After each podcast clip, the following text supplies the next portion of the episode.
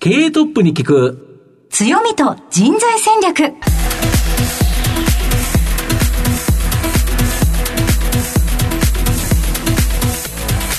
毎度相場の福の神こと藤本信之です。アシスタントの飯村美希です。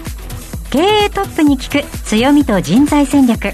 この番組は相場の福の神こと財産ネット企業調査部長の藤本信之さんが注目企業の経営トップや人材戦略を担うキーパーソンをゲストにお迎えしてお送りします。企業を作るのはそこで働く人という形になるんですがゲストには毎回事業戦略上独特の強みとですねその強みを生かすための人材戦略じっくりと伺っていくという形になります。はい今日はどんな企業さんでしょうか？人がですね絶対に最後迎える場所、はい、これをですね提供している会社という形になりますね。はい。この後早速トップのご登場です。この番組は JAC リクルートメントの提供でお送りします。経営トップに聞く。強みと人材戦略。経営トップに聞く。強みと人材戦略。本日のゲストをご紹介します。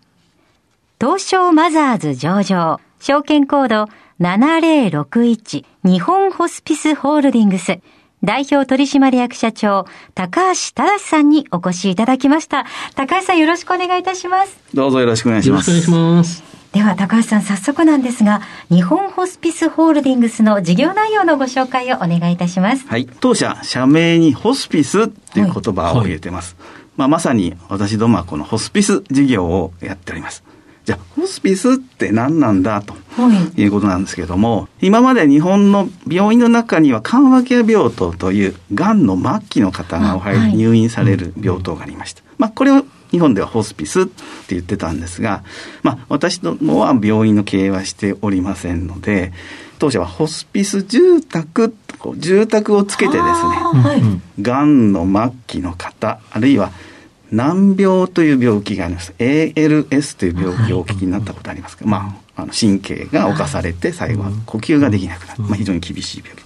こういった一定の症状痛みとか苦しみが伴うような症状が出る方に対して看護師を中心としたケアができる建物の運営をしています。当社ではホスピス住宅といって、まあ、生活の場であるというこだわりを持ってこの事業をまあ、やっていると。ありがとうございます。そっか、そうですね。病院でずっとも辛いですし、うんうん、かといってお家でケアするのも難しいしの、ね、やはり、中間家族の負担が大変ですからね。そうですね。もう今、病院では本当に治療とか、まあ、本当に必要な方しか入院できない。あるいは必要な期間しか入院できないので、はい、まあ、がんという重大な病気でも、終末期になるともうお医者さんがやることがない。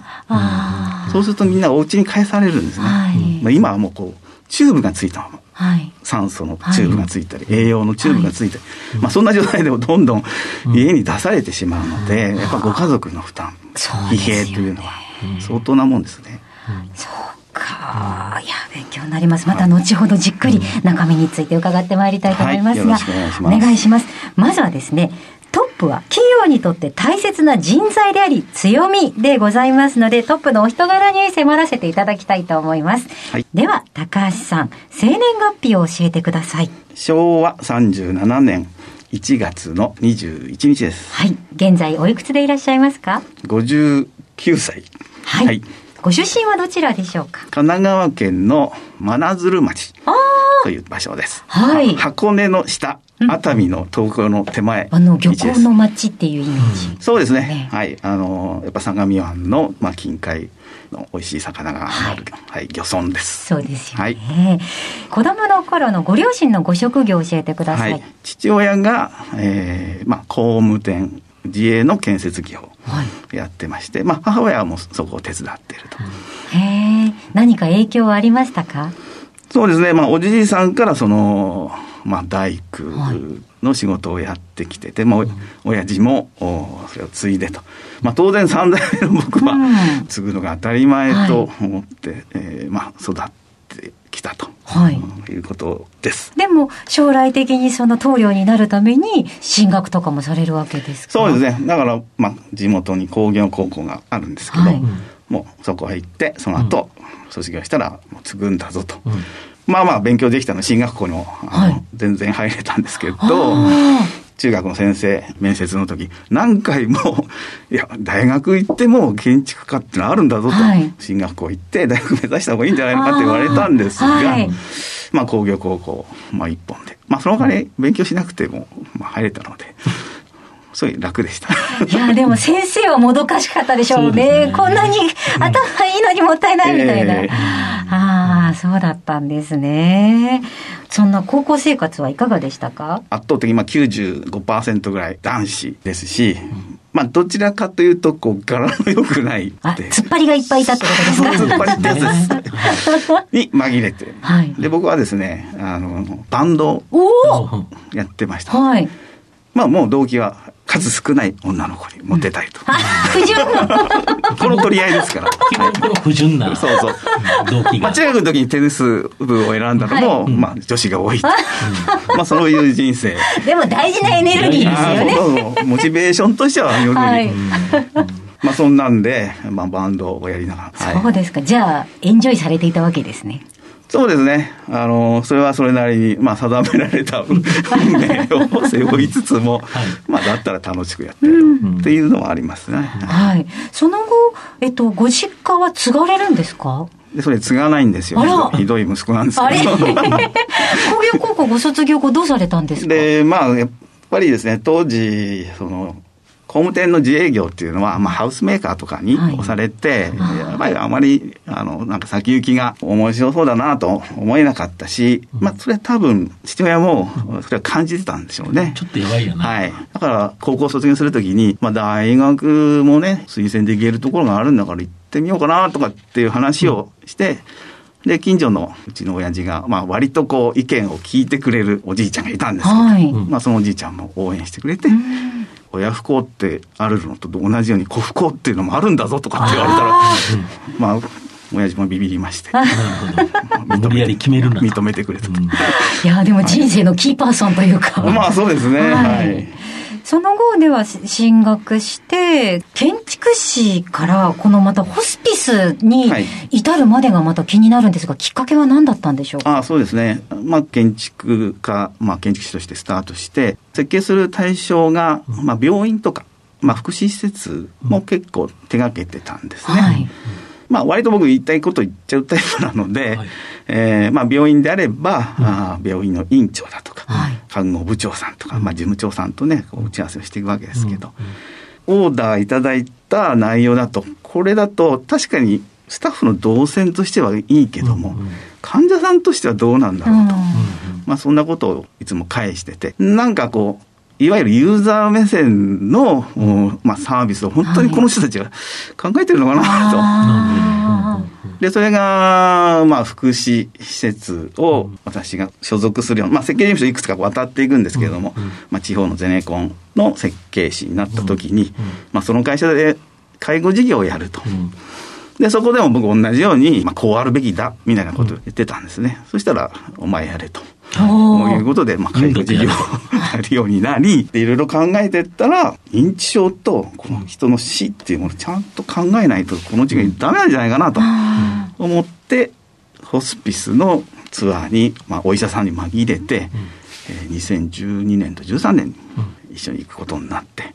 場所は？えー、ヨーロッパ、まあ、ドイツと行ってきました。要はホスピスの先進国という。そうですね。あの、まあ、やっぱりこう、キリスト教をベースにして生まれて、まあ、イギリスが発祥の、まあ、近代ホスピスの発祥の地と言われてますが、まあ、当然ヨーロッパ全土にある。そこで日本と同じような病棟型のホスピス、緩和ケア病棟も向こうにもあるんですが、向こうでホスピスって言いますと、えー、独立した建物、ちょっと大きい建物で、ボランティアさんと、まあ、少数の看護師で運営してて、まあ、ある意味では患者さんが自主的に自分が選んで住んでるんですよね。で自分が行きたいように。で、そのサポートをボランティアさんがしたり、看護師さんがしたり。あ、これだと。これは日本なんでないんだと。うん、で、帰って、この事業をやろうというふうに始めました。ありがとうございます。その豊かな様子を見て、これだ、独立してこれをやるぞって感じだったんです。はい。はあ、ありがとうございます。えー、さあ、えっと、お人柄に迫らせていただきました。うん、皆さんにはどのように伝わりましたでしょうか後半では、組織の強みと人材戦略に迫ってまいります。経営トップに聞く強みと人材戦略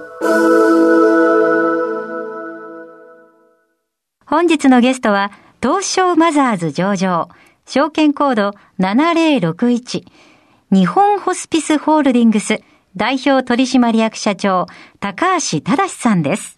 ここからは会社についてお伺いしていきます。ズバリこの番組は強みと人材戦略というタイトルなんですけど、御社はこのホスピス事業を行っていると。はい、で、ホスピス住宅をやってる。で、先ほどホスピスに関してはお聞かせいただいたんですけど、はい、これどうやって収益化というか、はい、マネタイズ、まあ事業ですから、あの、収益が必要だと思うんですけど、ね、これ貸してるんですか？建物は、まあ私どもは、うん、まあ基本的には所有せずに建物を建てていただいて、えーまあ、30年の、まあ、長期の賃貸借契約を振り出して、うえー、契約をして、でそれぞれお一人一人に、まあ、転貸をする転貸をすると、はい、家賃や管理費っていう、まあ、アパートと同じような費用と、まあ、我々の事業は、まあ、福祉、まあ、医療福祉事業ですので、介護保険のサービスと、医療保険のサービス、それとプラス、障害者のための総合支援法に基づく公費サービス。なるほど。こういう公費の、これは全部ご自宅向け、いわゆる在宅サービスと。いうもの。で我々のホスピス住宅もアパートと同じなので、一軒一軒が、一部屋一部屋が、あの一軒のお家と。いうふうに制度上位置づけられるので、まあ、そういったものを組み合わせてその人に合った最適なサービスを提供する。なるほどなるほど。この公費サービスと家賃保険サービスが、まあ、我々の売り上げとしては非常に大きいボリュームです。はい。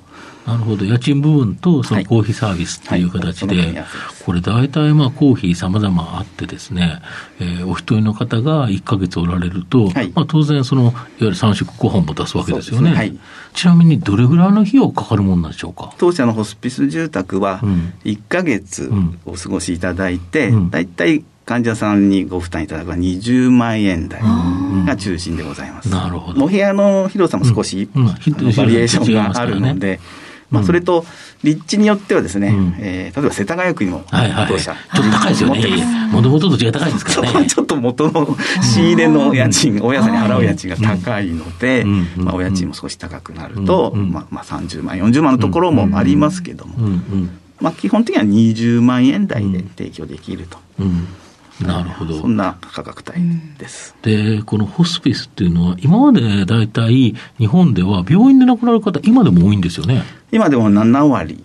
はい、そうですよね。病院で亡くなってます。だけど、今後、国策によって、病院で亡くなると、最後、ものすごくあの医療費がかかっちゃうんですよね。はいそうですよね。そうですね。で、医療費削減というのが、どうしても国策として出てきているので、はい、できれば、えー、と最後はご自宅で、はい、という形でいうと、だけど本当の自宅だと、はい、やっぱり家族が大変ですよね。そうですね。ご本人も心配だし、うん、家族も、まあ、最後、やっぱり夜も眠れなくなりますので、そうですよね。えー、ご本人に優しくしてあげたいと思っても、まあ、だんだん疲弊してくると、優しくできなくなる。余裕なくなっちゃいますもんね。そのジレンマで。しかもプロフェッショナルじゃないから、痛みって言っても、どうやってあげていいかわからないっていう、はい。はい、看護師さんとかプロフェッショナルだったら、例えばお医者さんで確認して、この薬とか、さまざまな緩和ケアできるんですよね。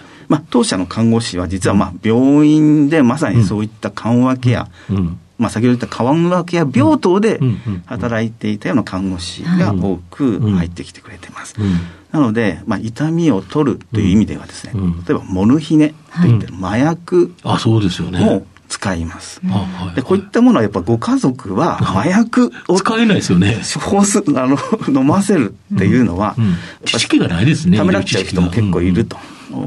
いう中で、まあ、そういうちゃんと知識がある専門職である看護師が横に24時間365日いてくれるっていう安心感はとても大事なことだと思います。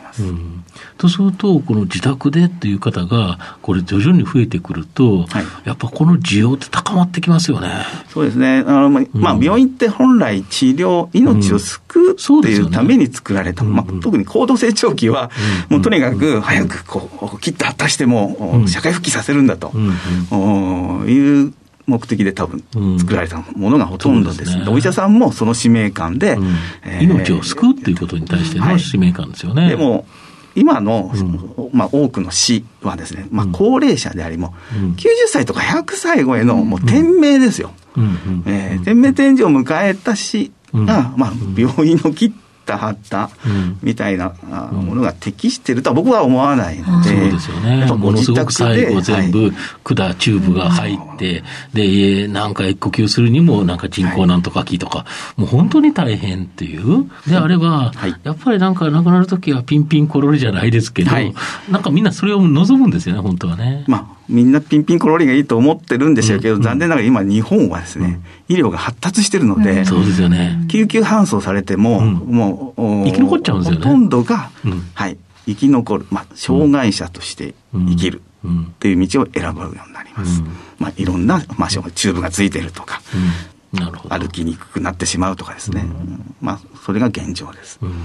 で、特に末期がんとか、なかなかもう難しいという形で言えば、はい、このホスピス、この需要ってものすごく、今、だいたい日本人亡くなる方増えてますもんね。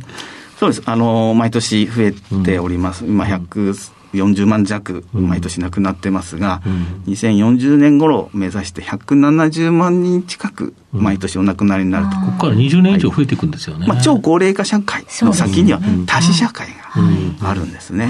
まあ、その中で、がんで亡くなる方って30%ぐらい。うん。他の病気は、まあ、今回もコロナの感染症があります、うん、克服しちゃうんですよね、うん、特に日本の医療は発達してる、そうすると自分の体の細胞の劣化とかとこう折り合いをつけながら最後を迎える。はい、まあ、がんも遺伝子のエラーなので、うん、その状態と、折り合いをつけて、まあ、自分らしく生きるっていうことが大事なのかな。だ最後やっぱりそういうところで安心して、まあ、家族の方も見とれるということですよね。そうです。優しい気持ちで、はい、病院に送っちゃうと、やっぱご家族は離れてしまう。そうですよね。はい、お任せしちゃう。うん、でも僕らのところはご家族も、うん、もう毎日のように通っていただいて、うん、えー、参加していただいてます、なるほど。新型コロナって、なんか影響あったんですか？去年はありましたですね。このまあ、我々のホスピスに患者さんをご紹介いただく元は、やっぱ多くは病院なんですよね。だけど、この病院が機能不全を起こしているわけですよ。忙しくはい。まあ、がんの多分患者さんが、まあ、入院手術を予定してたものを多分先送りになったのもいっぱいあるでしょうし、まあ、そもそも病院のところにその退院の担当する看護師さんとかの部署があるんですが、うん、もうそこは多分コロナの患者さんにかかりきりで、まあそうですよね。がんの患者さんを見てられない。今まで我々にご紹介いただいてたような、うん、まあそういう時間が多分取れなかったでしょうね。うん多分がんの患者さん減ってないんでしょうけど、まあそうですよね、我々にこう情報をいただく量が圧倒的に去年は減ってしまいました。まあ、その分が減っちゃったという、はい、まあ、ちょっと去年はあのなるほど。我々の業績も。だいぶだけど、あれですよね、復活してるんですよね。はい。でも我々は、まあまあ、もうこのコロナの状態はまあ継続するという中で、まあ、病院以外、まあ、多分在宅、ご自宅で過ごしてられるので、ケアマネさんとか、まあ、在宅のお医者さん、まあ、こういった方々にもちゃんとネットワークを作って、まあ、そういった方からも情報をいただけるようにしました。御社でいうと成長戦略っていうと、はい、着実にこの運営しているホスピス住宅、はい。はい、これを増加させていくということですよね。そうですね。本当に140万人亡くなってて、われわれが今関われてるの年間1000人ぐらいです。えー、とすると、もっともっとニーズはあるから、はい、もっともっと、ただそれを支えるのが人ということですか？そうですね、まあ、私どもは、えー、看護師、介護士、うん、えー、まあ、この専門職のサービスが中心ですので。うんうん。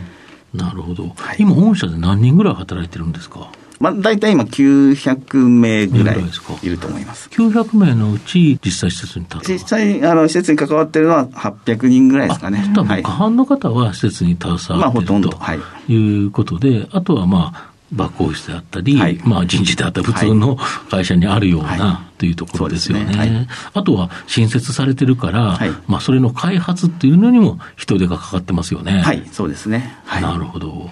で、この、えー、人材の獲得方法なんですけど、はい、まあ、新卒とか中途入社とかあると思いますけど、はい、本社の場合、どういう形でその人材を、はい、えー、獲得されてるんでしょうか？当社の場合、まだあの新卒の定時採定期採用というのはしておりませんので、うん、このホスピス住宅を開設するごとに、うん、まあ、地域にプロモーションをかけて募集をさせていただいて、うん、まあ、基本は中東の方中東の方でです。なるほど。看護師さんの応募は多いですか？おかげさまでですね、多分病院も看護師の確保に困ってるとか、まあ、介護施設も困ってるとか、お聞きになることが多いので、大丈夫かと言われるんですが、まあ、当社の場合、まあ、看護師にとってみると、実はやりがいを感じてくれる場所なのかなと。えー、応募がもう3倍、5倍いただくのがずっと続いてます。えー、そこはなぜ看護師さんがやりがいを感じられるんでしょうか？はい。あの今、病院は、まあ、そのまさに、えー、制度改革の中では、うん、入院日数を短くしろと。はい。まあ、お医者さんがいて、高度な設備がある、うん、これは限られた人が使うのが、長くいっちゃいけない。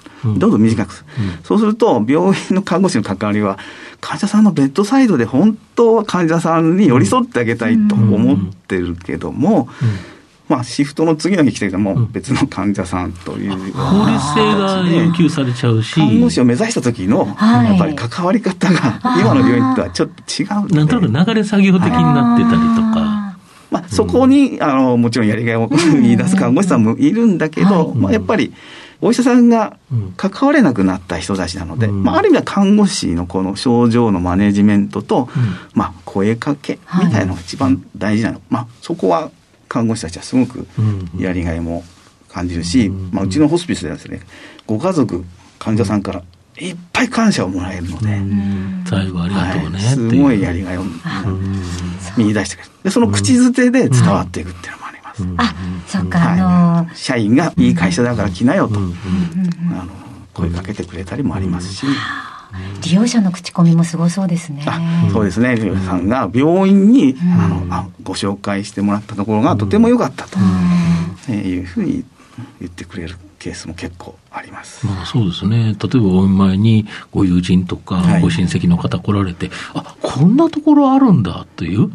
それで気づいてくると、ああ、次俺の時はここかなとかって、やっぱり、ね、想像しますよね。想像しちゃいますよね。実はお医者さんがうちに入居するケースも決して少なくなくて、そうするとお医者さんの親戚ってお医者さんだったりするわけですよね。そうですね。ここは何なんだと。入ってきて、こういうところがあったらいいなと思い、お医者さんが言ってくれたり、まあでも本当にね、あの、そこがいいんだというふうにお医者さんも気づいてくれて、心を込めて豊かな時間をね、過ごせるってことですね。最後はやっぱり痛みなく豊かに、で人間らしくっていうことですよね。まず痛みを取ってあげるっていうことはとても大事なことで、これはなかなかご家族では、やっぱりやりきれないし。難しいですよね、はい。お医者さんがそこまでべったりと。あ、そうですね。お客さん、お医者さんもそれを見てるわけじゃないから、そうすると看護師さんというのが一番重要なポイント。で、ね、しかも、その、やりがいのある仕事として、非常に人気がある。そうするとやっぱり今後、まあ成長というか、大きな社会貢献にもなっていくということですよね。はい、なるほど。御社の場合、その、人を育てるっていうのも重要なポイントだと思うんですけど、はい、研修とかどうなってるんですか？はい。